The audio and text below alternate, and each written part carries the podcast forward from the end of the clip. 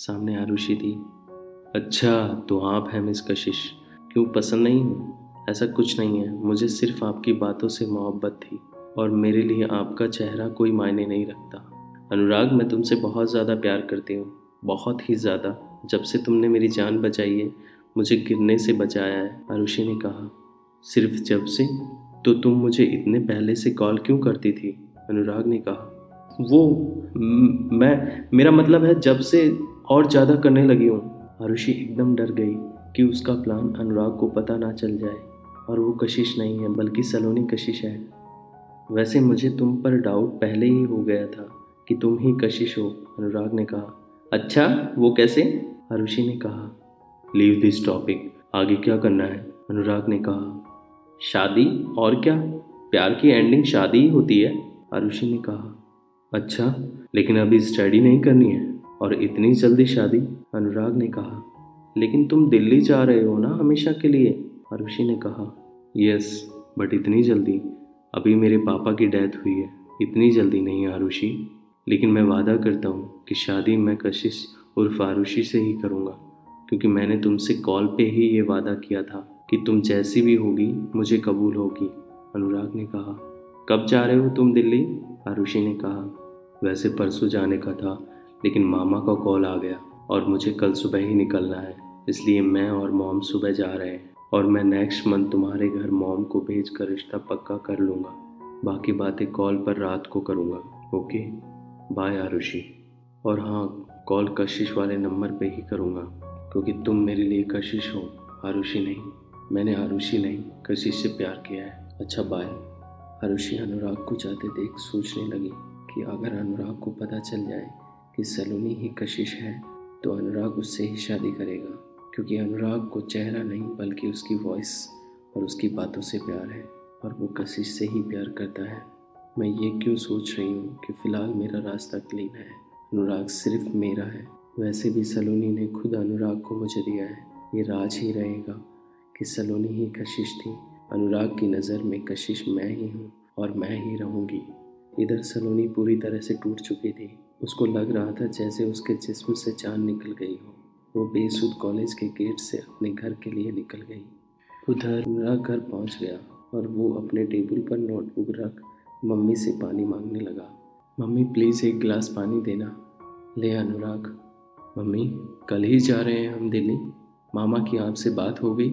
हाँ बेटा, कल ही जाएँगे। सुबह की ट्रेन है। सब पैकिंग हो गया तेरा सामान। जो बाकी है उसे भी पैक कर लेना। और फ्रेश होकर आ जा। मैं तेरे लिए खाना लगाती हूँ। सलोनी बेसु सड़क पर चल रही थी। आज उसने ऑटो या रिक्शा नहीं लिया था, क्योंकि वो होश में नहीं थी। वो ज़िंदा लाश थी बस, और ऐसे ही चलते चलते वो सड़क के बीचों बीच आ गई। और पीछे से आती हुई तेज रफ्तार की बाइक से वो इतनी तेज से टकराई कि सलोनी सड़क पर उल्टे मुँह जा गिरी, और फिर पीछे से आती हुई कार सलोनी के ऊपर से गुजर गई। सलोनी की जो बची हुई साँसें थी, वो थम गई। सलोनी ने वही दम तोड़ दिया। उधर अनुराग से, अगर तुमने खाना खा लिया हो तो जल्दी से पैकिंग कर लेना बेटा।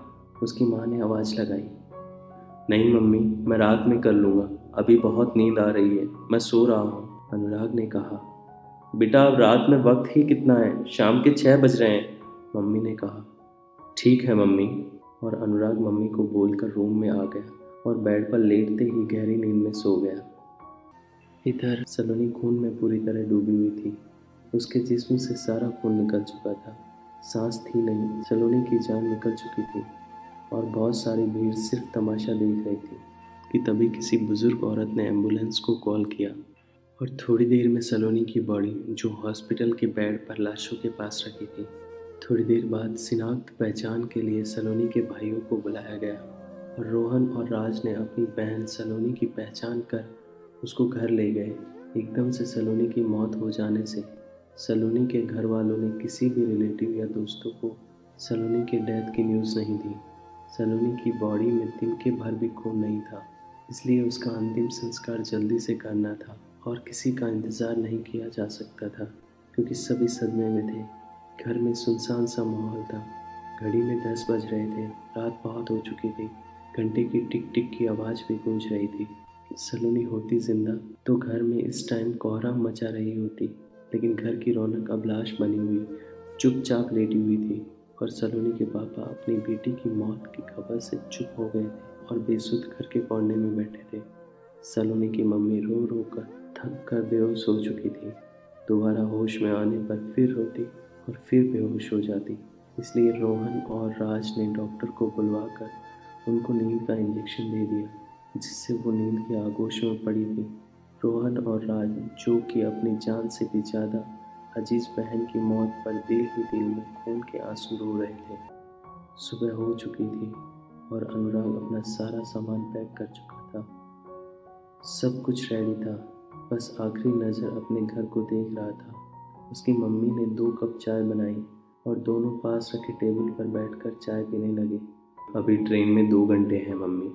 आराम से चाय पियो और स्टेशन पहुँचने में सिर्फ़ आधा घंटा लगता है। दोनों चाय पीने लगे। तभी अनुराग एकदम चौंका। इससे आगे हम नेक्स्ट एपिसोड में सुनेंगे।